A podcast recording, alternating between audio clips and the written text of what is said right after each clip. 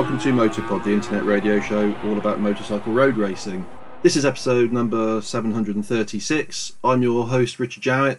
Just a quick flying solo spot from me this time because this is the first of a couple of World Superbike specials that I was able to record at Donington Park a couple of weeks ago.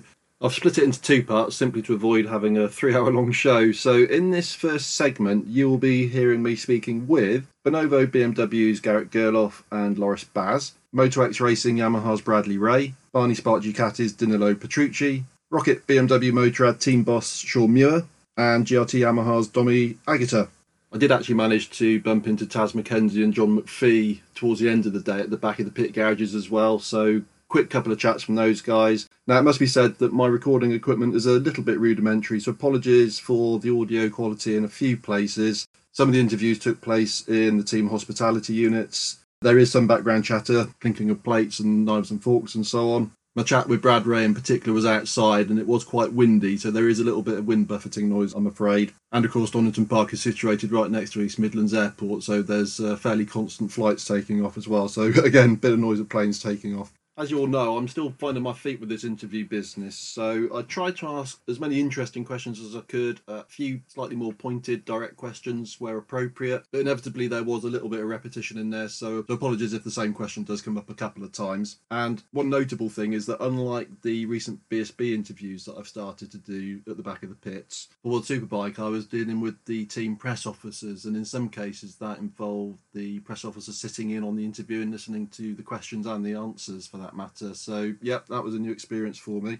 But overall, great access, and as is often said, the World Superbike paddock a pretty friendly place. And thanks in particular must go to uh, Mikhail Morel from Dorna, who was very, very helpful to Motopod in getting us the access on the Thursday press day. Also for Bene from BMW, Max from Barni Spark Racing, Chiara from Moto X Racing, and Pier Paolo and Federico from Yamaha.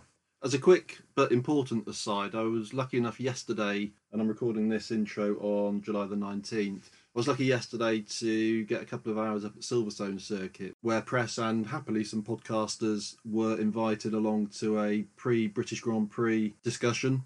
As part of that, I was able to sit and have a chat for about 40 minutes or so with Stuart Pringle, who's the managing director of Silverstone Circuit. So given that the British Grand Prix is coming up in a couple of weeks, I'm going to get that one edited and launched as soon as possible. So probably that will come out before part two of this World Superbike special. So apologies for the slightly odd timing on some of this, but yeah, need to get the Silverstone special out as well. In part two of my World Superbike stuff, you're going to be hearing a couple of longer chats. Now, the first of these came from the Adventure Bike Rider Festival at Ragley Hall in Warwickshire, which took place back in June.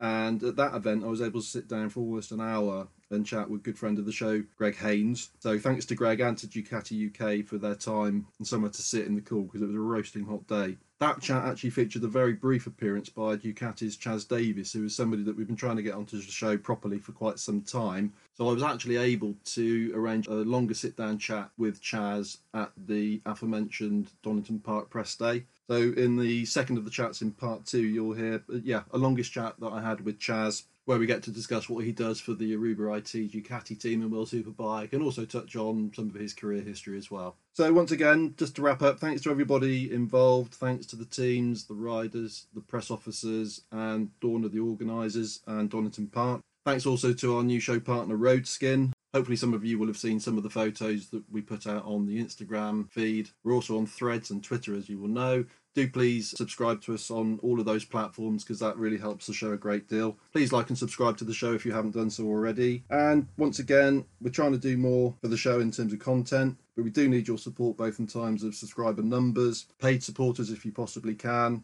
All of this is going to help us to grow the show and increase the content. So, with that being said, over to the Donington chats. Here we go. Well, hey everybody, Richard here from Motopod, and delighted to be joined by Garrett Gerloff, a Bonovo Action BMW rider in World Superbike this year. So, Garrett, probably, well, almost certainly first time onto the show, I would guess. Uh, yeah, first time on the show, but excited to be here. A lot of American listeners, and we have a guy that goes around Moto America, so I don't know if you've encountered Motopod before. I've been I've been over here for a, a little bit too long, probably. Well, but... Motopod's actually been going since 2006. So, oh, okay. Oh, dang. All yeah, right, well. So I reckon it must be probably one of the oldest motorcycle racing podcasts out there. Yeah, so let's go. They're kind of getting it real again, doing some more interview work, so here we are. so, Garrett, year number four in World Superbike after a lot of success in Moto America. So two-time Supersport champion in America, multiple Superbike winner yeah. in Moto America. Good few years out of America now. So how do you rate this championship in terms of the challenge and the overall competitive nature of the series?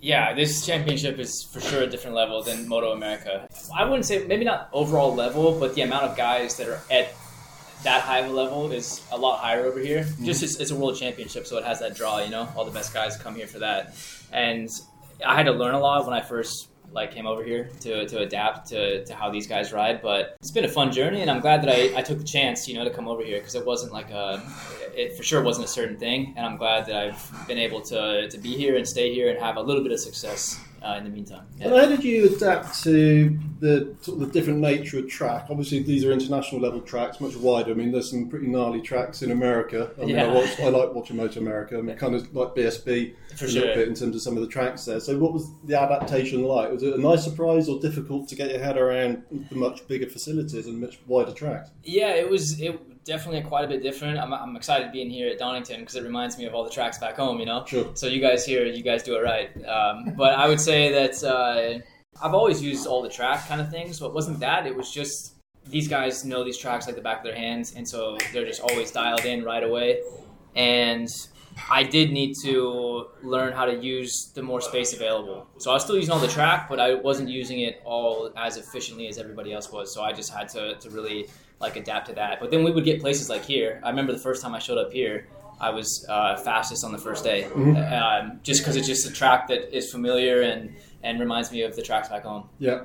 Now you had a couple of top ten finishes in the races here last year. Where does Donington rank on your track? I mean, you've kind of answered that question, I suppose, but where does it rank from a World Superbike standpoint on, on your list of sort of favourites or least favourites? I'm guessing it's pretty high up the there. It's up, it's up there. I would say it's probably in the top three or top five of my favourite tracks that I that I raced in the World Championship. So, yeah. and I, I had a podium here a couple years ago, so that was sweet. Yep. I was uh, I was really happy about that. So that definitely makes it go up higher in the list. Sure.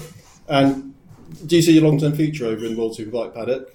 For sure. I, yeah, I want to be here as long as possible. I love the paddock. I, I love the team that I'm with now. I've been having a, a, ton of fun this year. And I mean, having fun, I think, is one of the, the biggest parts of, of, this. And, and I've really, really enjoyed riding the BMW and also being with the team. And, and if I can keep that going, I want to I want to keep doing it as long as possible, you know? Yeah.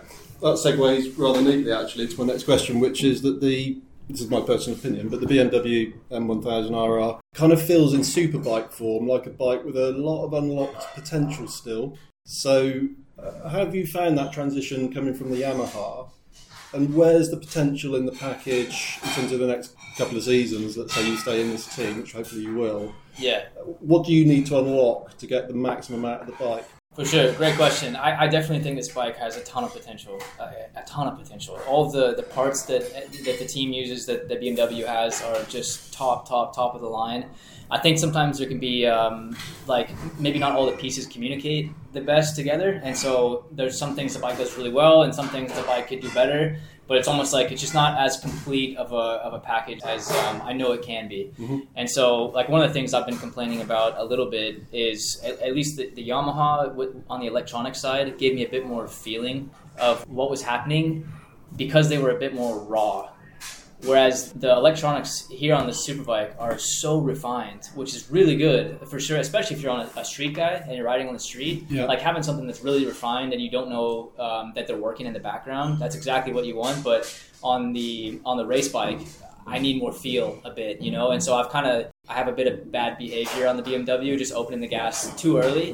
Um, but just because the bike is communicating that it can, because I'm just not getting that feedback. You know what I mean? It's just yeah. like a bit of insulation, but it's hard to tell these guys like, hey, the, the electronics are too refined. Like, dumb them down a little bit. Yeah. yeah, yeah, So it's like it's hard to really. But I, I think we're I think we're in a good direction and we're we're going in a, in a good way to try to get the best of both worlds. And so I would say that's really where I see a lot of a lot of potential coming from is just is the electronic side of things, and then for sure a bit in the chassis, a bit of bit of mid corner turning, but yeah, yeah. You've kind of tangentially, if that's the right word, answered the question that just came to mind, which is you probably just explained why it is that the BMW in stock form is so good because it's almost dominant in the sort of the Superstock Championships, or it has been over the last few seasons. So Yeah, perhaps yeah. that electronics refinement is part of the reason for that. I especially yeah, especially if you're comparing them to, to other bikes that might not have the same you know system right away. They- They're not going to catch the slides as cleanly or as um, like yeah. What what they've done is 100% what you want on a like a bike for the street or a bike that you take to the track to a track occasionally for a track day. Yeah. It's exactly what you want. It's just um, when you need that last five percent, you need to know exactly what's happening at every millisecond, and and just having a bit of insulation between your ass and the rear tire and the throttle can can just make it to where you, you just you, you miss a little bit, you know. Yeah, sure. And final question, because I stupidly only asked for 10 minutes. Yeah, no worries. Um, you're with the Bonovo squad again next year because you're already signed for next year, I think. Is that correct? you can have to ask BMW about that. Okay. That's what it says on the World Superbikes website. But what are your thoughts on Toprak coming over to the BMW? I mean, he has such an extreme riding style. Are you excited to see him get onto the bike and to see what that means in terms of bike development and sharing of data and so on and so forth? Definitely. I mean, for sure, he's got to be one of the best, if not the most talented riders like I've ever seen, I've ever ridden with. And I, I got to ride with him on the Yamahas also and see all of his data and stuff. And some of the things you see just don't add up. They like don't make sense. And so I'm, I'm really curious to see him come here, hear his initial comments. But I mean, I hope that over the next six months or so, that the work that we do on the bike, the development that we do, really helps to accommodate him even more. One of the ways I learned how to ride in World Superbike was through him, like watching how he rides, how aggressive he is on the front brake. I, I really tried to emulate that as, as close as I could. I, I can't because I'm not him, but Yeah. that was for sure the direction that I ride. And so a lot of the things that we've been trying to refine on the bike have been in that direction. And so I hope that when he gets on the bike, it's going to feel not super foreign. Um, hopefully from from the work that we've been able to do to get it more in that direction anyway. Yeah, yeah. So And last question then. Uh, What's the single biggest thing you've had to change? Well, assuming that you have, which you might not have done, but have you had to change a particular aspect of the way you ride the bike to adapt to this BMW? I I just I got to be easier on the throttle. So that's one of the things I've been working on. Um, it's just even though the bike is like might encourage me to apply more throttle, don't. That's Right. one of the things that's helped a lot. And also, uh, there's there's been a couple of things that haven't been consistent on the geometry, but we keep having to change the geometry of the bike to get it, get it to turn better mid corner. And it's kind of strange how it doesn't seem like it feels the same track to track. But once we like at Misano on day one on Saturday, uh, I just couldn't turn in mid corner like everybody else, and so I couldn't be there on the exit, and I couldn't be there to to close in and use the bike's top speed to pass in the next braking area. Fixed that for Sunday, and was so so much easier to pass, so much easier to be right there on their tire on the exit of the corner. So that's really where we need to focus more. Cool. Okay. And you've got a brand new track surface to look forward to this yeah, yeah, as well. really, really looking forward to Lots that. of grip, but caused some interesting issues in the BSB round earlier this year. Yeah, so really. All right, all right. Well, I'm looking forward to those challenges. then. Wish you the best of luck for the weekend and thanks for talking to us. Appreciate it. Cheers. Appreciate it. So I'm still in the uh, Bonovo Action BMW team truck, which is very nice, and I'm delighted to be joined by Loris Baz. And Loris, a bit like Garrett, I'm not sure if you've been on to Motopod in the past, maybe not even. I'm not sure. Yeah, I'm not sure to be I guess you honest. talk to a lot of people, so yeah, but I'm to, not sure. Yeah. hard to keep track. Anyway, welcome, and it's Thank nice you. to have you on. So uh, let's get straight into it. The second year with this team uh, and on the BMW. So do you feel like you're making positive progress with the bike, or is there a specific area of the bike development that, from your standpoint, is still crucial to work on and to crack? Well, it will be. Um, it will look strange if the people read that we are happy with the um, development and you see the current situation in the standing. But um, yeah, it's been um, been a tough year um, for sure. We didn't improve enough uh, during the winter to close the gap to the other, and I feel like the gap is even bigger now this year. But um, personally talking, it's also been um, really challenging beginning of the year. At, um, Australia was uh, hard for every BMW, but I was feeling pretty strong in, in, in Indonesia and had a big injury. Yeah. Uh, I did manage to not miss any run and come back right after seven weeks. But uh, yeah, the injury was really big. Um, the foot was um, all the ligaments of the foot were broken. Ligaments between the tibia and the fibula was broken. Ligament in my knee was broken. Fibula was broken. So it was uh, a big damage, and I was um, I was not able to ride comfortable on the bike and good until Misano. Uh, Which is still an incredible recovery time. I yeah, mean, yeah, yeah. But unfortunately, we lost Assen, and, uh, then had, um, I had a big crash again in Assen. I think just because I was tired at the end of the race. Barcelona was tough. Um, Misano was not perfect, but was better, and I think here will be, yeah, finally the, the first race I'm feeling 100% physically since uh, Australia. So yeah, it's uh, that's that has been challenging, and for sure developing the bike in this condition uh, is not easy. But yeah, uh, yeah, we need to improve.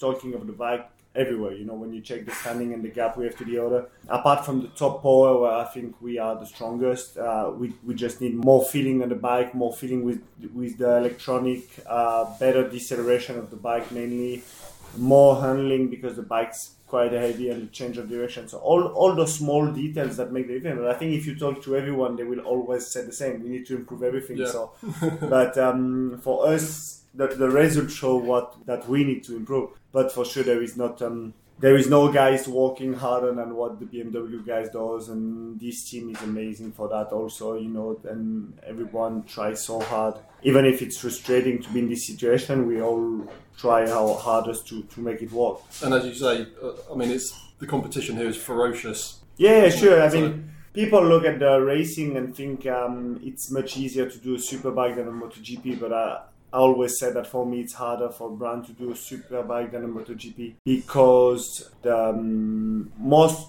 like the bike need to be um, uh, like um, homologated for the road and there is a lot of things you cannot change after that and yeah. uh, it's it's all it's not only a strategy of making a fast bike for mini brand it's also a bike that needs to be homologated. Yeah. So there is this is the compromise you have to think, and sometimes you, you you know the problem, but you cannot change because the bike needs to be re-homologated for that. So it's really hard for a brand to do a, a, a bike. It's a lot of uh, department that have to work together, and um, yeah, I mean uh, for sure we will get there. If not, that would mean my dad always lied to me because he said hard work's payoff. exactly. we, we, work hard, so we, it will work kind of leads neatly into a question, and I know you've spoken. I listened to a short interview you did with Greg Haynes on his show uh, a few months ago. So I was kind of curious to know you're one of the taller riders in World Superbike. So where do you stand on this whole issue of the combined rider and bike weight limit?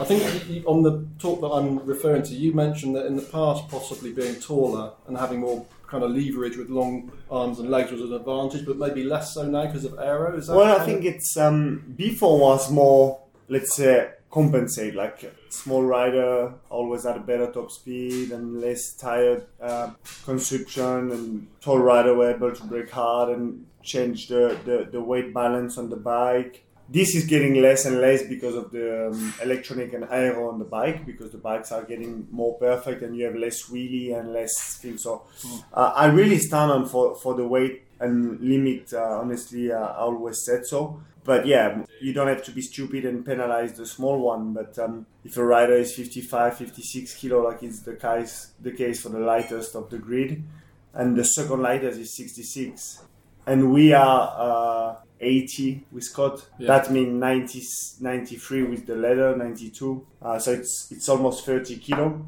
For me, the, the main thing is how big is the difference between the first lightest and the second? And there is last year was Eugene second and was ten kilo heavier. So mm-hmm. for me, that would be the limit. Like that, the the weight to put to add would be to be close to an average. You know, more maybe even closer to the to the lightest rider than the heaviest. But yeah, that will definitely make. As a kind of compromise measure, could you see a solution maybe whereby, say, the lighter riders below a certain weight limit, let's say, couldn't use the softer tyres over forced no, to use no, something no, harder, no, or does that not work? No, that that would be really shit for the for for the championship because it's not something that it's hundred percent sure. Sometimes we have a big surprise with the tires. Sometimes uh, we really think that you cannot use a soft and you can. Right. Um, sometimes no, that would be really unfair in some situation. And I mean, uh, I think one of the good things that racing has been done in the last 15, 20 years has been that to have at least all more or less the same tires uh, that's a, that's a big improvement because at the end is the only thing that make a lot of that the biggest difference in you can do whatever you want with the setup but the tire the, tire will change everything so No, no. For me, it's more really a question of weight. Um, I've read the comments and things, and I, I know like perfect solution cannot be found, but uh, for sure it must be tried. I mean, yeah. it's the case in every category now, um, apart from MotoGP and Superbike. So Yeah, yeah. And this is a compliment, by the way, but you're kind of what I class as a bit of an old school rider racer in terms of your opinions, I think. So, what's your kind of current point of view with regards to the increasing interference that we see from race control on race results? And uh, do you worry a little bit that it's getting harder and harder to race hard, or do you think the time's come where they have to step in a bit more to calm the behaviour down? yeah, it's shit to be honest. I don't like to watch the race anymore. I mean, every everything that made me love racing when I was a child, uh, it's being killed at the moment, and I think I'm not the only one to have this point of view. It's also a lot for the difference that can be done for more or less the same situation, the different penalties. Mean, there is too many penalties. I mean, I think even in soccer there is not that much uh, fault as we have now, and uh, they're always trying to penalize everything and every stupid thing. So yeah, it's I'm totally against that. Um, I was so happy when they bring the long lap because at the beginning the long lap was just to be done for the jump start or small penalty, but now they put a long lap for whatever reason and penalty for whatever reason and uh, and for safety, and then sometimes it's it's not even unsafe and it's just the difference between the penalties and things that are not, are, not right. But yeah, I mean, then you can try to talk with them, but they don't listen a lot. So it's yeah, it's it's it's a shame, but I think it's gonna change uh, because I don't see anyone happy with the situation now. Yeah. Uh, I don't see riders happy. I don't see the fans happy, and I'm not sure the promoters and organization are, are really happy about the situation later because sometimes um, FIM give you uh, like stewards give you a penalty for something that the championship will communicate on and make promotion with, you know. Yes. So it's it's just not normal, and I think yeah, it should just listen a bit more to the riders. And yeah, mistake can be made, but um, yeah, penalties for any reason is not not really fair. Yeah. You've been riding at the highest level for many, many years. I remember seeing you at Silverstone in British Superbikes Yeah. on the Rob Mac Yeah, Yamaha. yeah. Can you remember what year that was? I was trying to 2010, I think. Ah, okay, right. Yeah, so I mean, huge experience. Moto America, World Superbike, of course, MotoGP, BSB. What's the best bike you've ever ridden? Mm, hard to answer this question. Uh, I mean, riding a MotoGP was something was it's the top. I mean, that's why I left Superbike and I went in MotoGP because I always dreamed to ride ride um, MotoGP and it's the highest level you can do. So yeah, even if it was definitely not the last version that I had, MotoGP was something uh, something really really nice to ride. Yeah. Okay, and then just quickly, because again I'm on a time limit here. What are your thoughts ahead of this weekend? So you've got a new track surface at Donington. Yeah. Maybe tell us a little bit what your expectations are about that. I was saying to Garrett a moment ago, I came to the British Superbike race here a few weeks ago. It was very, very hot that weekend, and Yeah. it certainly created quite a lot of anxiety, let's say, with the teams Yeah. about the tyre life. Yeah. So similar expectations.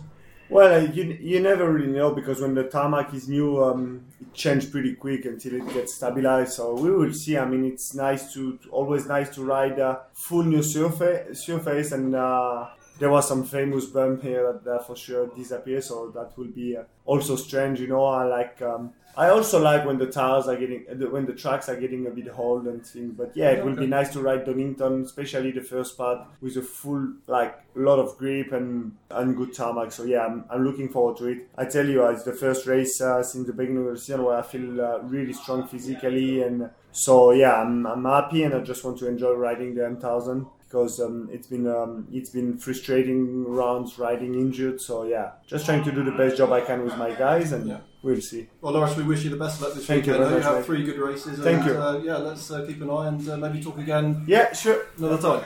Thank you very much. Thank you.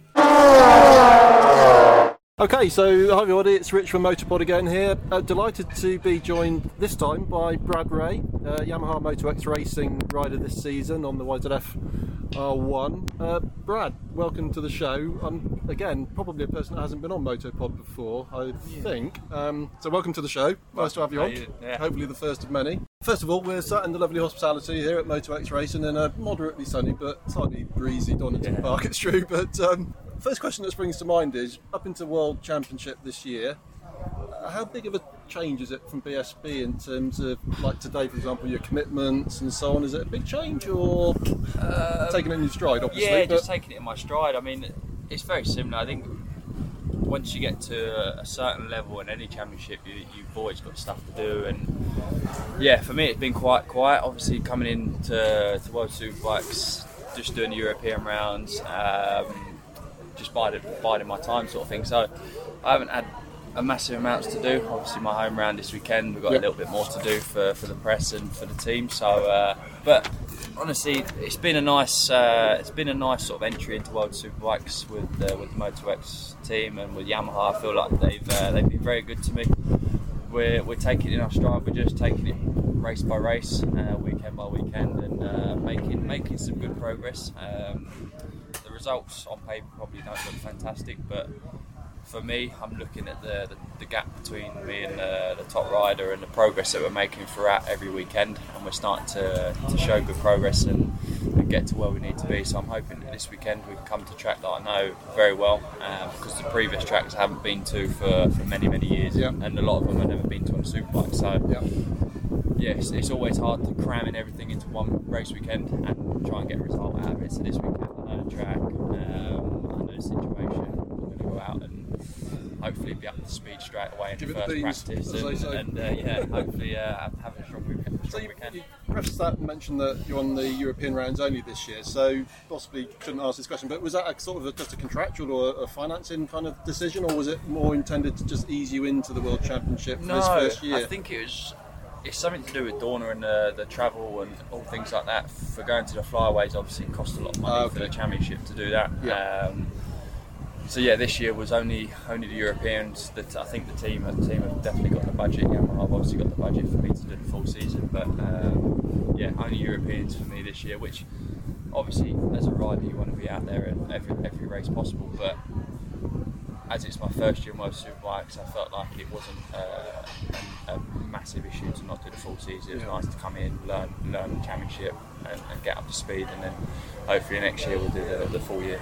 And now we know there's a vast difference in the electronics package between the Yamaha that you were basically on the same bike last year, but obviously BSB rules are very, very different to World Superbike. So, just how different is the spec on the World Superbike compared to what you were running last year on your title-winning Yamaha? Yeah, quite a lot. The uh, the electronics package is a lot different. Motec's quite, um, I wouldn't say basic, but there's, there's only a line that you can go to, and you can't change too much with the with the um, electronics on the bike. Obviously, no traction control, no anti-wheelie, nothing like that. You've got basic sort of engine brake strategies on there, whereas this bike is. Uh, is a lot more advanced. You can do corner by corner engine braking, um, different throttle maps. You've got traction control, you've got anti wheelie, so everything like that takes a lot of time to, to set up over at race weekend. And for me, after being in BSB for so many years on no electronics, um, that was the biggest thing to, to sort of transfer over. Not so much um, getting used to the traction control because you can sort of ride into that quite well, but understanding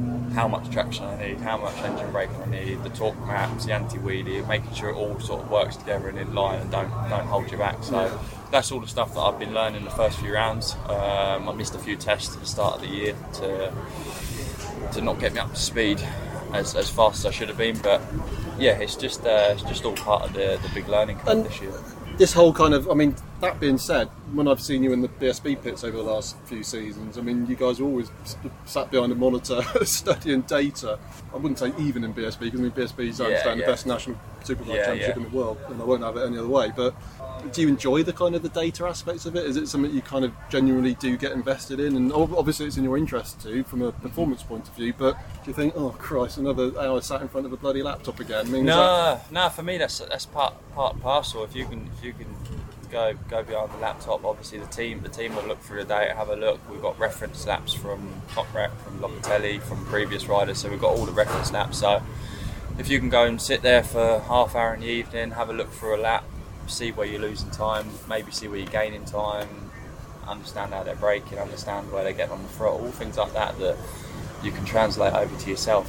Um, and if it finds you two or three temps, that could be the difference between. Have you seen 10th Top 15th. Rack's break, breaking data? Yeah, I've seen, I've seen his data. I've seen, I see Locatelli's. Yeah, it's weird because obviously on data you look at it and you think, oh, we're not really doing much different, but the lap times quite a big difference. So um, it's just uh, just a massive learning learning year for me. So, sure. what is this for you now on this bike? Is this round three or four? round four for me now. Four. yeah. Okay, so Yeah. Um, is there one now that you're getting to know the bike and obviously the team and, and stuff? Is there one particular aspect of the 2023 World Superbike Yamaha that you're focusing on in particular in terms of the bike development or adaptation to you, or is it a riding style thing? I mean, where's where's the so what's the priority list looking like? Um, for me, it's still um, still just understanding the, the front of the bike a little bit more because Okay. the chassis and the geometry is a lot different to what, what we run in BSB. So understanding that, trying to get some feeling with the, the bike still. Uh, we made a big step in Misano, felt quite comfortable, felt like we could uh, we could push the front a lot more. And we're just uh, we're just making uh, making steps to the bike. So I'm changing the way I'm riding to, to sort of suit the bike as it is, but they're also changing the bike to sort of we're, we're basically trying to meet in the middle and Yeah. keep the way I ride riding style with the fast and flowing, but also um, understand that I need to attack the brakes a bit more and, and push the front a bit more. So it's just trying to trying to get that relationship with the bike together and, and get it to click. Yeah, like you say, everything's a compromise at the end of the day. isn't it? hundred percent. Yeah. Yeah. yeah. So, as you said, home round.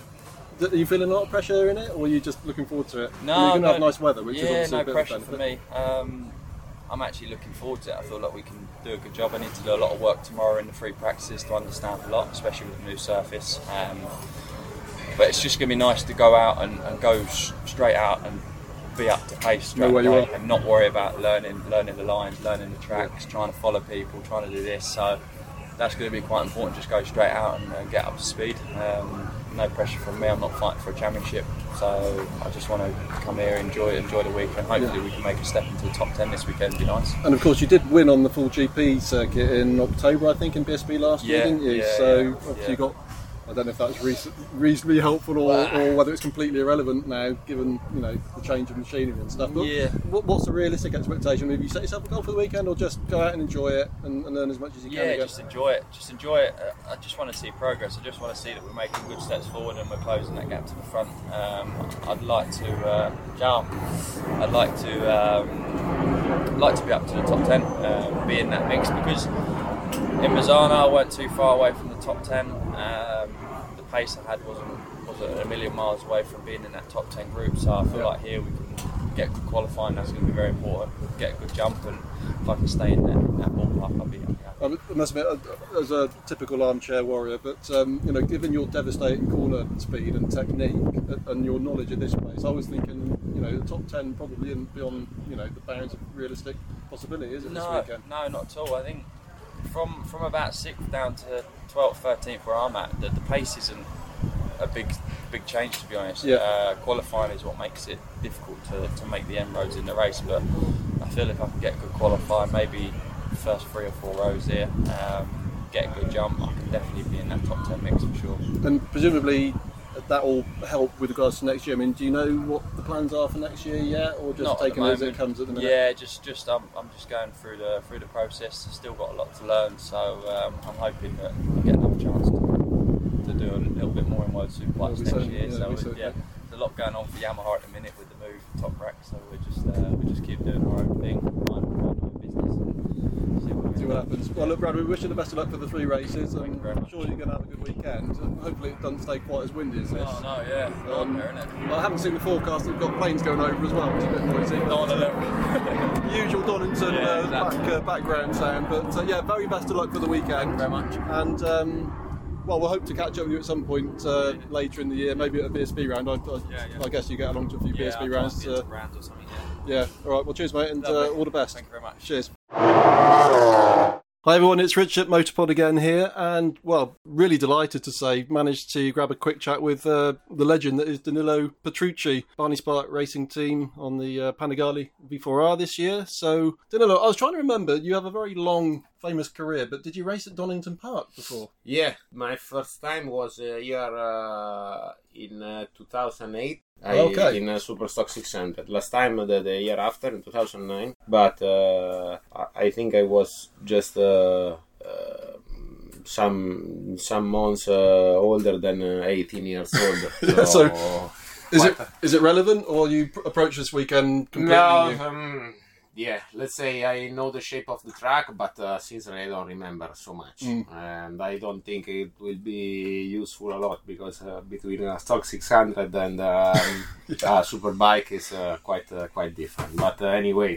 we'll try to do our best. Is there a particular section of the track that you remember? Yeah, the first part is uh, really really nice, but uh, I think all the, the I remember this was one of my favorite track. Uh, I was so sad when they they they decide to not coming here anymore, and uh, uh, anyway, uh, I'm happy to be back, and especially can't wait to to go with the super bike in the first uh, corner uh, downhill. Uh, must be, curves, the Yeah. famous part, yeah.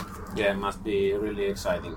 So, Danilo, you had a, a long, very, very successful career. You spent 10 full seasons in MotoGP and surprised a lot of people by doing the, the Dakar, as Yeah. we were just talking, and then spending the season in Moto America. Yeah. So, where does all this motivation and desire to keep racing hard come from? uh, you know, um, after I, I I decided to, to quit MotoGP because I was not anymore uh, competitive as I wanted, especially my my size uh, in MotoGP uh, was a problem. It's, it's still a problem. And uh, I decided to to um, to do a big switch and uh, go to to race the Dakar. But because I was really really tired of everything, Mhm. and uh, so I decided uh, I want to do. I have this chance. I want to do something really different. And uh, we came with uh, with this idea. Uh, then at Dakar, I found again the the um, uh, the will to, to, to race, to go racing. And also last year in USA, the let's say less pressure, more uh, more fun, and like this, I decide okay, uh, if I want to to go racing, I want to try one last time in a world championship. And uh, thanks to Barni, Barni, they give me give me this opportunity. Coming home to, Yeah. to the team. Exactly. Yeah. I said uh, I, I can't quit my, my career without uh, trying uh, at least one year in Superbike, in World Superbike. And um, and uh, here, uh, here I am. For sure, uh, it's tough because, uh, you know, it's not uh, just the race weekend. It's what's, uh, what's behind uh, training every day.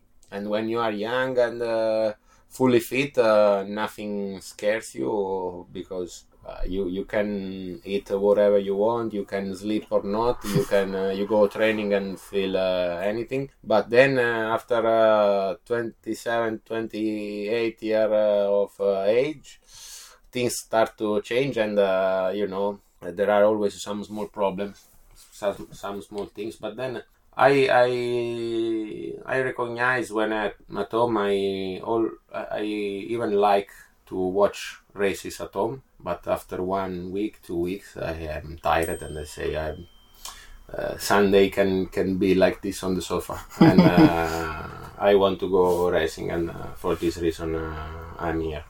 Cool. So you're 10th in the championship so far, Yeah. uh, going into this round. What's your overall impression of the progress so far in 2023 on, on the Barni? It has been uh, quite uh, quite tough because I expected to be faster, but not uh, faster. To adapt myself easier to this uh, bike because um, I thought racing with this with the same bike uh, last year in USA was uh, helping me a bit, but in fact um, it's like having two different bikes because uh, the, the in USA we they race with the Dunlop here with Pirelli. Both uh, great uh, tires but uh, very different Yeah. and um, especially uh, at the beginning of the season, I was focusing myself on certain areas. Uh, for example, the corner exit, the traction. But in fact, uh, we made a lot of changes, but uh, on the lap time, nothing came. And I so I needed to, to change a lot of things and um, a lot of uh, up and downs. I'm not happy uh, about the, the results we are getting, but uh, I think uh, we are uh, in a, on a good path. We can we can grow up still this season, and I think we have the potential for fight to for the top five. I checked the results, and you were seventh in the final race in Misano.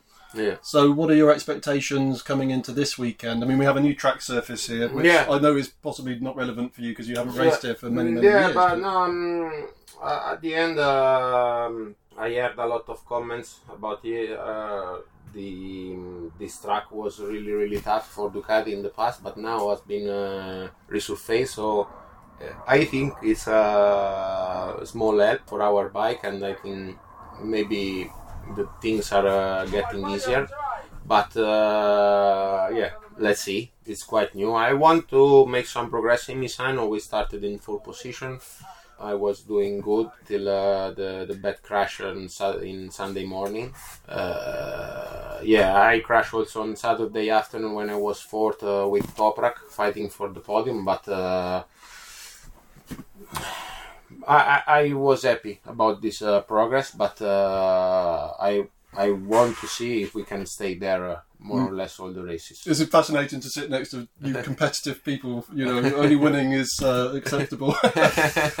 so, finally, because I know I can't take up too much time here, but um, as one of the well, most experienced, but one of the tallest riders in the series, I was talking with Loris earlier on. So I was just asking him about this whole debate and argument that we have here about the combined bike and rider yeah. weight. So, do you have a particular strong opinion about this? But mm, yeah, I think must be fair to have uh, let's say more uh, similar weight. For sure, uh, it's not uh, uh, let's say our fault. I mean, uh, Loris and me, but also on the Bautista side, it's not his fault that is is short and light. Yeah. And uh, for me, uh, I have uh, like eight percent of fat. I can go No more. even no no more. I mean, I tried in my in my past during MotoGP because it has been always a problem, and it's still a problem because you know the ninety nine percent of the rider are really short and light. And for me, also this progress to adapt myself, it's always it's even on the um, on the team side is difficult to adapt the bike to myself. Yeah. So for me, uh, must be fair to let's say put uh, at least um, more riders on the same uh, same level. I must say that, for example, regarding a heaviest rider like me or heavier rider like me, Loris or Scott, our bike can go down as weight. I mean, for us, things remain like like they are now. Yeah. It's just maybe the bike of Alvaro that will be uh, will be heavier, but from our side doesn't change uh, anything. Loris uh, gave a, an interesting perspective, which I hadn't thought before, which was it used to be said that the taller riders maybe had a small advantage by having longer legs and arms to maneuver Yeah. the bike, uh, whereas obviously the smaller guys had a weight advantage in terms of acceleration and so on. But he's saying that now with the electronics being so good and with the aerodynamics making the bikes so good, you don't necessarily need to move around Yeah, as a yeah. rider so much. Yeah, So- exactly. For example, I I, I can. I, I'm I'm in the same opinion because if I jump on, uh, for example, a Panigale before a stock bike, uh, a standard bike, I, I can get in, into it. I mean, uh, it's more for. Uh, I mean, we are over. We are uh, one meter eighty. Uh, Loris maybe also ninety is almost two meters long. But the bikes now are are smaller and smaller and smaller. Yeah. And uh, for for me, one of the problem is get into the bike. I, I need to have a special uh, handlebar, special foot bags, a special seat. I mean, it's quite different. And uh, sincerely, I, don't see any particular disadvantage for uh, short and uh, light riders at the, at the moment. Maybe just uh, that uh, on the rain. On the rain, for sure, maybe be a little bit uh, heavier. It helps. Sometimes. Yeah. But mm, it's not a. Uh, I mean, it's not a, it's not a rule. My, It doesn't rain very often. no, exactly, exactly. This year, never. Just the first race in, in uh, Australia. Never tried the, the bike, the Pirelli wet tires, and we go directly into the race. Then uh, after that, uh, never put a, a, a rain tire on the bike. And at Phillip Island, of all places, for the first time. Yeah, it's not really the best place to understand how the, the how the tire works, especially in the in the race, uh, in the first race of the season. But anyway, it's uh, uh, we can control this, and uh, uh, yeah, I don't know if this rule uh, is going to um, to came last next year. I don't know. For sure, yeah, must be fair to put, let's say, more equity, more stability to to everyone. I mean, it's. Uh, uh, I, I think uh, I, I weigh uh, more than uh, 30 kilos more than Alvaro. Yeah. Uh, I'm a third more than Alvaro, and it's quite a lot. Yeah. Uh, Yeah. If you carry that, that thing that is, uh, I don't know, 10 kilos more, it's already heavy. Yeah. Put three is uh, is quite a And it's up high on the bike as yeah, well. yeah, So, exactly, yeah. exactly. Uh, we we we can't use for sure the same setup. It's completely different, and uh, it's uh, yeah, it has been tough mm, till uh, till now. Well, I think I've probably Okay. used my 10 or 15 minutes. So, uh, Danilo, we wish you the best of luck for this weekend. Uh, hopefully, you. things will go well and you'll enjoy being back at Donington Ah, Park. yeah, and uh, yeah, can't wait to go to go. in. thank you for talking to us on Motopod. And uh, yeah, we'll hopefully talk to you again. Yeah, yeah, yeah. Thank you very much. Ciao. Thank you. Well, I'm very pleased to say I've just managed to doorstep Shaun Muir, uh, boss of SMR Racing, running the ROKiT BMW Squad in World Superbike. So, Shaun, what do you make of 2023 so far? Not been the easiest of years with injuries and things going on, but uh, how do you sum it up so far? Oh, that's a question I've been asked a few times over the last few weeks. Yeah. Um, yeah, it's been a challenge. Um, we have to um, we have to be honest with ourselves, and you know we, we, we have a fantastic lineup of riders. Um, that's not just ourselves; it's the uh, Bonovo team as well. Yep. And Coming out of uh, Phillip Island was was uh, quite underwhelming, if I'm honest with you. Um, a lot of work we did over winter didn't come to fruition in terms of on-track performance, which was quite surprising to us because we thought it would react differently to that. Yeah. Um, once we're in Australia, we're already at Indonesia because it's back to back, um, so we didn't react, couldn't react to that. Yeah.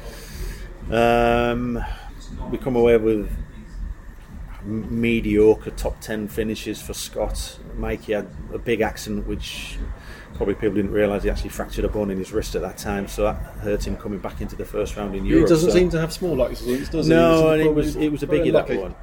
Um, you know, he went into Assen. Assen, he got injured. and We had to replace him with Tom. Uh, Scott's the sole operator, the sole rider. Uh, you know, the story evolves from there. It's it's been a real, real struggle, and we have to stand up and look at ourselves and see what we can do better. And, and, and we, we're doing that, and we've done that. And you know, we we've got to summarise the season so far has been uh, it's quite difficult for us. Um, but we don't shirk the difficulties. We, we look forward, and this time last year we turned our season around at Donington, and we went forward and, went from strength to strength. This So very round, yeah. I mean, Yeah, it was yeah. a big step change last year, it wasn't it? was, this yeah, it was. So I mean that, that is the that is our that is our outlook. And can you give the listeners some insight into perhaps, or your opinion on why it is the stock bike is so good and so dominant, whereas the superbike is just a bit of a struggle? It's kind of like the bike with all the unlocked potential, it feels at the minute. Yeah, the stock bike is, is a fantastic bike. Um, there's no doubt about that. I mean, I think what we would say is that if you were to compare bike for bike, you're comparing what's happening in AMA, which is some fantastic results by the BMW Tytlers Yep, team. Cam won at the weekend. Yeah, and what uh, Josh and Leon are doing in uh, British Superbikes. Um, of course, they're the same chassis, they are the same, uh, DNA is the same, but we are at a different level, you know. And, I think I, yeah, I've got to be quick to point that out. You know, what what happens in this paddock, paddock and the pace that we're operating in this paddock here is completely different to domestic championship racing. So, Yeah. with that in mind, I uh, you, you're quite right. Yeah, there, there are. It is the BMW M1000RR, but the championship rules and regulations are operated differently. Um, so it, it, I I can't kind of make parallels to it. Yeah. Now, I'm going to try and ask this question as carefully as I can, because I appreciate, you know, there's only so much you can say in a certain way. But one of the things that we've spoken about often on the discussion on the on the podcast, me and my co-host Jim, is if you take a team like Ducati, for example, where you might say motorcycles are more kind of core to the DNA, whereas BMW, you kind of think of it as more of a, a car company. But I mean, looking around, you can see that there's no shortage of effort going into this. And as you say, they've got a fantastic line of riders, a big signing for next year. So, is there something that the company itself, at the sort of corporate level, understands as a missing ingredient, or is it? No, not at all. I can answer that clearly. There is a, you've got to ask yourself. This project started in 2019. Um, I can ask you the same question. When did Ducati, Kawasaki, and Yamaha start their World Superbike project? True. Yeah. Um, and when you say that, you'll, ask, you'll answer that with, well, Ducati have been here for 25 years, Kawasaki have been here for 13 years, Yeah. and Yamaha have been here for about nine years. So you could say we're playing a little bit of catch up. Um, what you do see, and I, I'm glad you pointed it out, is that there is a huge amount of effort going on in, in the paddock Yeah. from what BMW Motorrad are doing. Very quickly, from 19 to 21, they developed a satellite team. So overnight, almost, we now have four World Superbike riders. I think, I think, without trying to divert away from, from, from your question, you know, we we are, and there's a lot of energy going on behind the scenes, and I think the the four wheel to two wheel isn't just uh, uh, you know doesn't isn't justice to kind of what's going on within the group. I mean, Motorrad in its own right is probably the biggest two wheel manufacturer out there in terms of performance.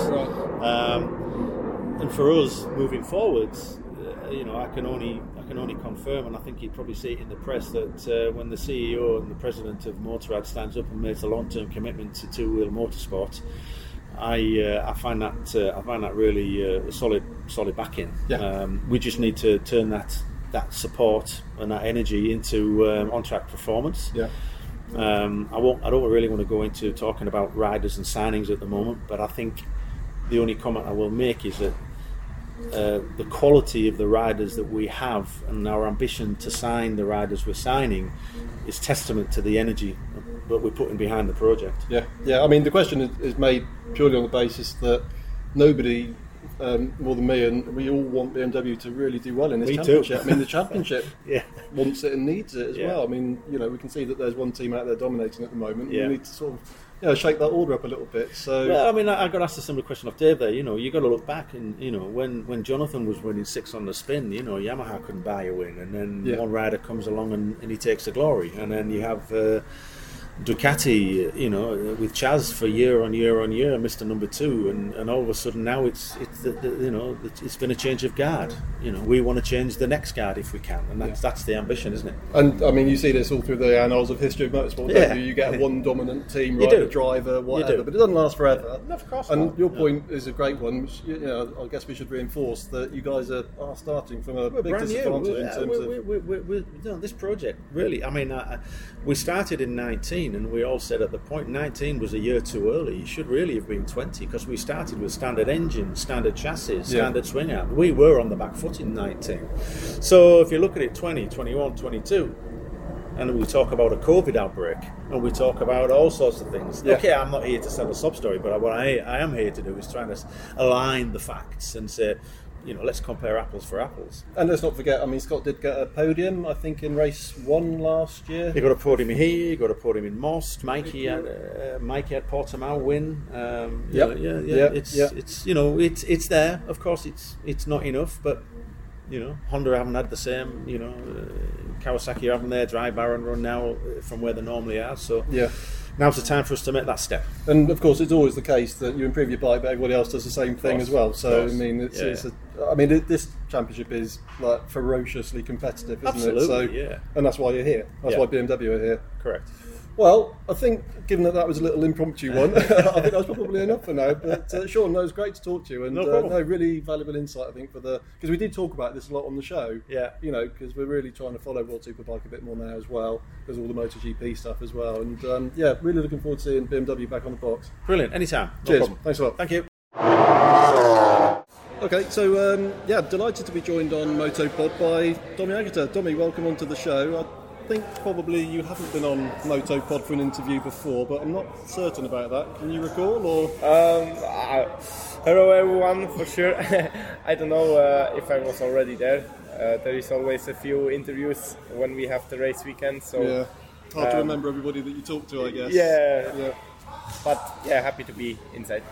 Domi, I think it's fair to say you've been the revelation of the 2023 season so far, which is, you know, that's a real compliment I'm paying to you. I mean, it shouldn't perhaps come as such a big surprise. You're a double world supersport champion, Moto E champion.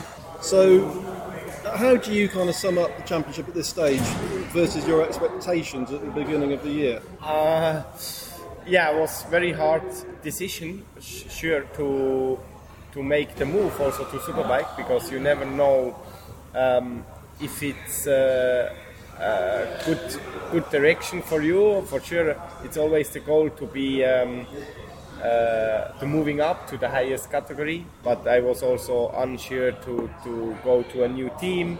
Um, uh, let's say the bike have. Um, a lot of power, a lot of electronics. So in the winter, I was really nervous to, to see where I am because yeah, you never know. I, I just I just could uh, trust by by myself that I was uh, winning many races in the last uh, few years, and um, that I already complete with. Uh, many of the superbike riders also in the past, Yeah. and I was yeah faster than them sometimes. So um, yeah, when we make the first dry test, I, I could already show some good potential, and um, yeah, I think we we uh, impressed with the first qualifying of the year in in uh, in Phillip Island with a front row Yep. start. So uh, we had a couple of good races, and yeah, a couple of bad luck with two time uh, crashed out in the sprint race and some small technical technical problems, but. Um, yeah, overall we are in a good good position yet now. Yeah. And uh, is it exceeding what you expected, or I mean, obviously you will back yourself in terms of your talent. Um, yeah, let's say okay. My goal was to be around top ten in the first part, but then try to, to be better also. So now it's coming the, the second part. So I, I would like to be a little bit better around top 6 uh, more consistently, and uh, yeah, also try to be the best rookie, uh, to be the best in, independent rider. And also, I want to try to be the best Yamaha rider. Yeah, of course. So you've spent a large chunk of your career on middleweight machinery. So ten seasons in Moto Two, and then two title-winning seasons in World Super Sport. Uh, How has it been adapting to the bigger bike with the electronics and the extra weight and so on? Is it a big challenge or not, not such a big deal?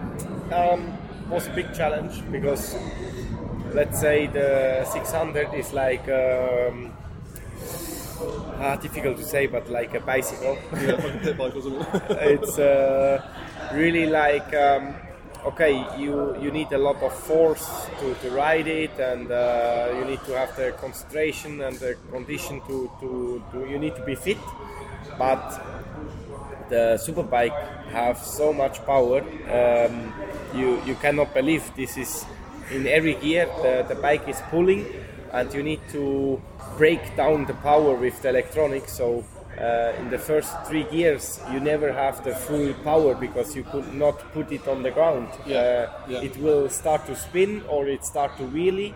So uh, you need to manage with your technician to, to modify and uh, yeah I, I needed also to change a little bit my way for training also the, the weekend is much more hard because you have uh, one practice more you have one sprint race more Yeah. so on monday or sunday night i'm already dead so um, yeah And have you had to increase kind of your upper torso mass in terms of muscle?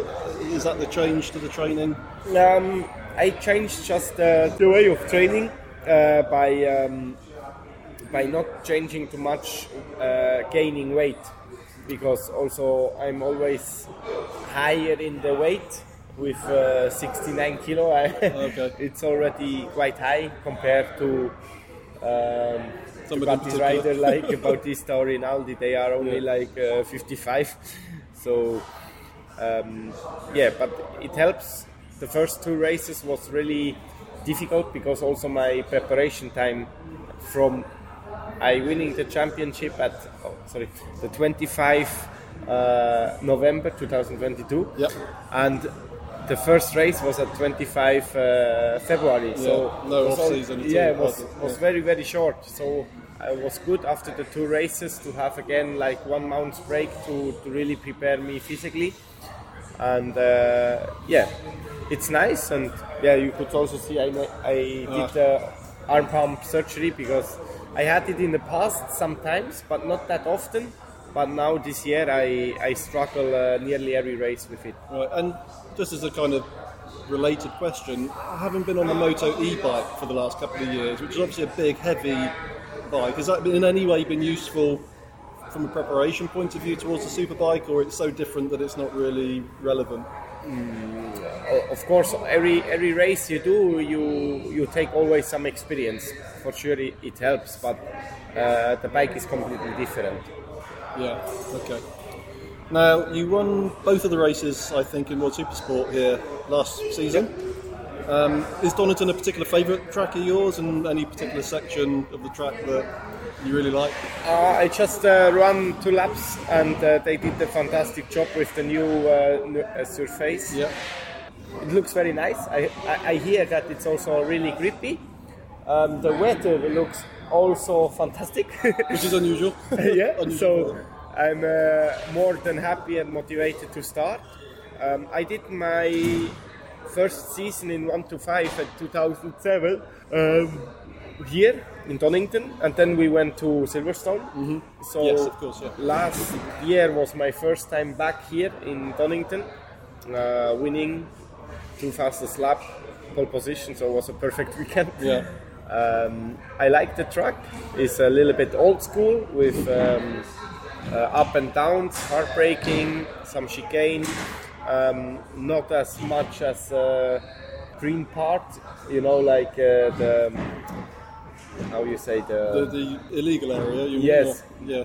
here is just track or grass. What's your opinion on the whole thing? Sorry, this is not on my questions, but I want to ask you this now. You mentioned that. What is your opinion about you know, being one millimeter over a line and then getting a penalty for that? Do you think it's too much, too much penalty, too many rules? You want to just race, and you know, if you go off the track a little bit, you know, maybe it's not such a big advantage anyway. Yeah, it's. I know you have to be a little careful how you answer these things, Yeah. but uh, I mean, uh, It's a couple of riders. Uh, I was talking to Loris earlier, for example. He made his opinion yeah, very clear about for, this for, for me, I, I like much more the tracks like here or um, also Australia, Phillip Island. Yeah. There is tracks that it's um, racetrack, tarmac, then it's coming the white line, the curbs, the grass. Yeah. So all riders know when you go over the curbs, you need to close tro- the throttle. If you go to the grass with full throttle, you will high side. Yeah. So this is the It's a penalty already. in it's already the penalty for sure. It's more dangerous when you touch the grass. You will slide away, but it's also something that when you arrive to a point, um, there you need to pick up the bike or you need to close the throttle. Uh, but now in this moment, every track have 50 meters of runoff area and all the all the green parts. So you see many time already in Moto 3 they use all the they don't even close the throttle. So Do you think it's almost doing something worse, which is kind of encouraging risk taking in some cases? Do you think it No. kind of has the opposite effect of what it's there to do? No, for sure it's it's more safe. That's clear. That's clear. But it takes a lot of um, effort to to watch, to control, and also to these guys who watch at home, and then some people get a long lap penalty or a track limit warning. They they start to not understand the rules and. Yeah. The, the, the stranger rules also is with this um, penalty what you get now when you want to overtake a rider. It's Yeah. it's crazy. Kind of the whole point of racing. Yeah. Right? it's completely getting out of mind. Um, as we mentioned earlier on, you spent a lot of time in the MotoGP paddock. Yeah. So you've been here for what, three, four years now? Third year now. Third year. What's your general impression between the World Superbike paddock compared with the MotoGP paddock? Is it uh, because you often hear people say it's a friendlier less pressurized, you know, place to be here. Is that kind of your experience? Uh, yeah, it, it is like this a little bit. It's more uh, a little bit friendlier, and um, yeah, we are. Uh, let's say it's also very professional. Um, I, I think it's just the, the people is a little bit more friendly. You know, you can speak with a with a Honda me- mechanic, or you can go to, to to another team, and you know, in in MotoGP sometimes when they uh, see you with another team, they already get jealous or nearly tell you, "Hey, don't don't speak with them," you know. So, and also few people, you see them for ten years, and they not even say hello, and you see them more than your family. So, Yeah. sometimes was not so easy to understand, but I'm really happy where I am now, and sure I miss also the MotoGP paddock. Although you had a couple of rides, or one ride with the Suzuki, was it last year? Uh, Uh, just uh, test, test, uh, Testing. testing. how was that experience? Yeah, it was fantastic. It was like four or five years ago when I spoke to some journalists and I say, ah, I want to to ride one time MotoGP. It's in my goal and my dream. They they smile at me or laugh up about me.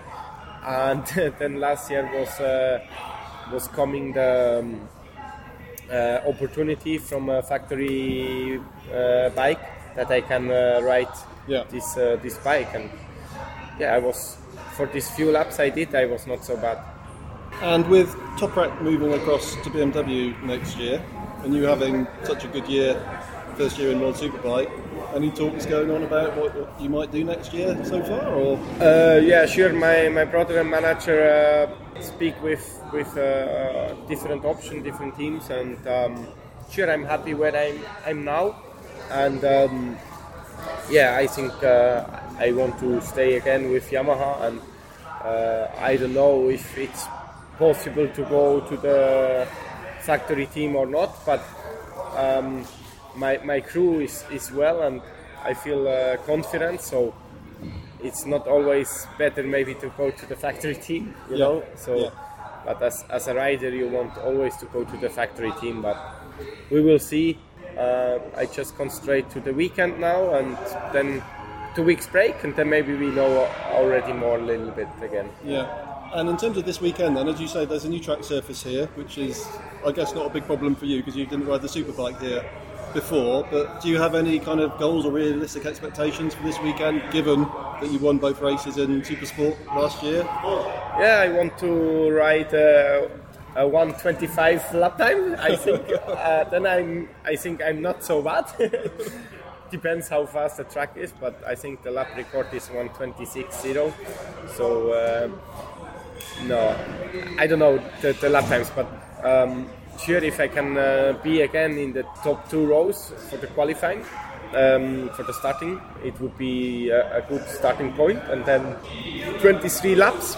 I'm ready for it, and uh, yeah, can't wait to ride. Full gas. Yeah, full gas. Last question, cheeky question, just a little light-hearted one.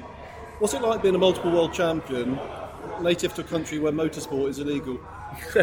Uh, now not anymore. Ah, is it changing? Yeah, last year. Ah, Last year they removed uh, road racing. Um, you can race again in Switzerland with road racing. Okay, because this was since 1955 or 6, Yeah, I think, like after the Le Mans Yes. disaster. Uh, so, are you kind of recognised and appreciated in Switzerland then for your achievements, or because obviously motorsport, okay, it's changing then, which is nice to hear, but obviously it's probably not are- top of the. we have a lot of uh, motorsport fans, uh, a lot of motorbike uh, riders on the street, no racetracks.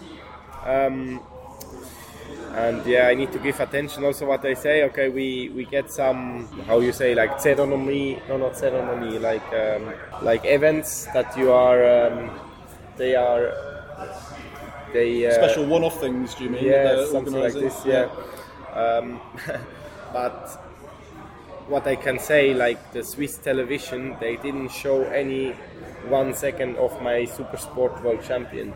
So this is uh, very um, frustrating Yeah. because every normal people want to watch the race in the in the Swiss television because they don't really buy the login for the World Superbike on the internet, you know. So this was very, yeah, strange and frustrating that they not not even show some highlights about this. Okay, well, don't want to end it on a on an unhappy note. Uh, you're very appreciated here, Domi, that's for sure. And um, well, we wish you the very best of luck for the weekend. Uh, hopefully, you have good three strong races, and uh, yeah, let's see how you uh, feel on finish on Sunday night. Yeah, Thank good. you for coming on to Motopod. Yeah, no Cheers. problem. Thank, Thank you. very much. So I've just stood with uh, Taz Mackenzie, uh, British Superbike champion, and now running in 600 Yeah. World Supersport. Been a challenging year, but how are things going from your perspective? Because I know you've been waiting for some sort of parts to sort of help out on the engine power side of things Yeah. predominantly. Uh, any sort of sign of progress there? Um, yeah, it's obviously been a, a tough start to the year, a lot tougher than I think not just myself but all of the team expected. It's it's difficult because we're the only two bikes on the on the track, so um, electronics wise and even engine side, it's it's not so easy. But everyone's trying the hardest a- away from the track to make it better. From the outside, maybe it, it looks like we've we've just got to a point where it's not improving, but they're just trying really hard to find different directions to, to kind of find that extra little bit out of the bike, really. So I don't think we're so far away now. This weekend, I think, might be a little bit of a struggle still, but hopefully going forward, it will be making some steps. And have you been looking forward to this weekend? Obviously, home round. And Yeah. track you know about just about as well as anybody yeah, exactly. So I think that side of it will be positive and really enjoyable for myself. Um, I love riding here anyway, no matter what bike it is. Obviously, I'd like to come a little bit more competitive and uh, give something the, for the British fans to cheer about. But with the way the situation is at the moment, it's just the way it is, and we just have to uh, keep on grinding, keep working through, and keep smiling, and hopefully it will it will come good at some point. Yeah, I mean, it's HRC at the end of the day, so I mean, you know, Yeah. it's not going to be for want of resources or trying, is it? No, no. How, how is it kind of, how or how did you approach this? Is it kind of a, a multi-year kind of project in your mind? Because obviously you've stepped off a, Yeah. you know, a recent title-winning bike in BSB. Yeah. Uh, to come here and sort of Yeah. try on the world stage, and fair play to you. I mean, Yeah. I think that's great. you know, it'd be easy to stay in BSB, wouldn't it? But- Yeah, hundred percent. And the the whole idea is to go back to superbike more than anything. It's not riding the six hundred was more just to try and get a foot in the door and be in this paddock. Yeah. Um, and the goal is to try and be back in superbike next year. I've tested a little bit on a superbike already this year, so hopefully uh, can just kind of build some experience of riding a CBR. And then um, there's nothing sorted at all, but the plan is to try and move forward and be in the superbike uh, championship next year. Yeah, well, I mustn't delay because I've probably No, way I to the garage and Yeah. uh, I've doorstepped you. Yeah. So best of luck for the weekend No. and uh, all the best. Thanks Thank for talking very to us. much. Cheers. Thanks, Okay. mate. Well, I'm super with John McPhee now. I'm having a little bit of a bounty at the end of the day. Uh, John, it's nice to meet you. So, how are you finding Supersport 600 after many, many years successfully in Moto 3? Yeah, I'm really enjoying the change. It's uh, kind of been the breath of fresh air that I needed at the stage of my career I'm at, and just enjoying a bigger bike. Obviously, complete change of scenery with the paddock and uh, the whole atmosphere here. Uh, but it's all been really positive. Yeah. The team it's their first year, so they're kind of finding their feet as well as me finding my feet in a bigger bike. But I think we've had some weekends that I can be really happy with, and then uh, definitely been some trying weekends where I'm just still trying to learn and make the adaptation onto a bigger bike. But slowly but surely we're getting there. In retrospect, was Phillip Island a bit too much too soon, do you think? Oh, I don't think you can never have too much too soon in terms of results. It was nice to, yeah, nice to, absolutely nice to finish on the podium. And for a brand new team that literally had started, fully started about two weeks before we arrived in Phillip Island, Wow. um, it was a yeah, big achievement to, to be there. So, Yeah.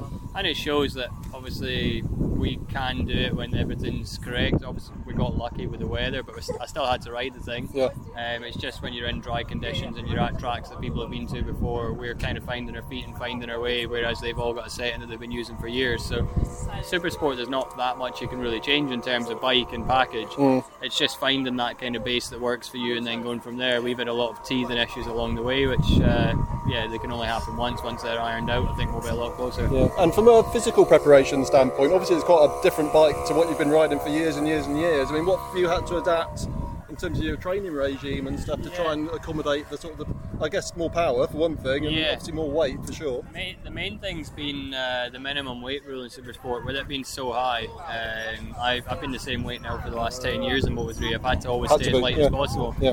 I've put five kilos on now from Moto 3 to, to now, uh, but still we're under the minimum weight. So I'm having to do a bit more heavy gym work and eat a lot more to try and keep the weight on. But um, yeah, there's only so much weight I can have naturally, so I'm having to eat way more than I usually do. And Um, just last question, 'cause I know you must get on, but uh, have you raced Donington Park before? Once, Right. once. The last time I raced here was 2009. Okay. So uh, Wow. I actually came down a track day about three weeks ago because I thought it's my home race. I need to actually know which way it goes come FP1. So Yeah. uh, yeah, going to be all new for me really this weekend. Yeah. Well, hope uh, the best for you. Thank you very Uh, much. Kind of Good to you. strong races, and nice to meet Cheers, you. thank Cheers, you. Thanks a lot, mate.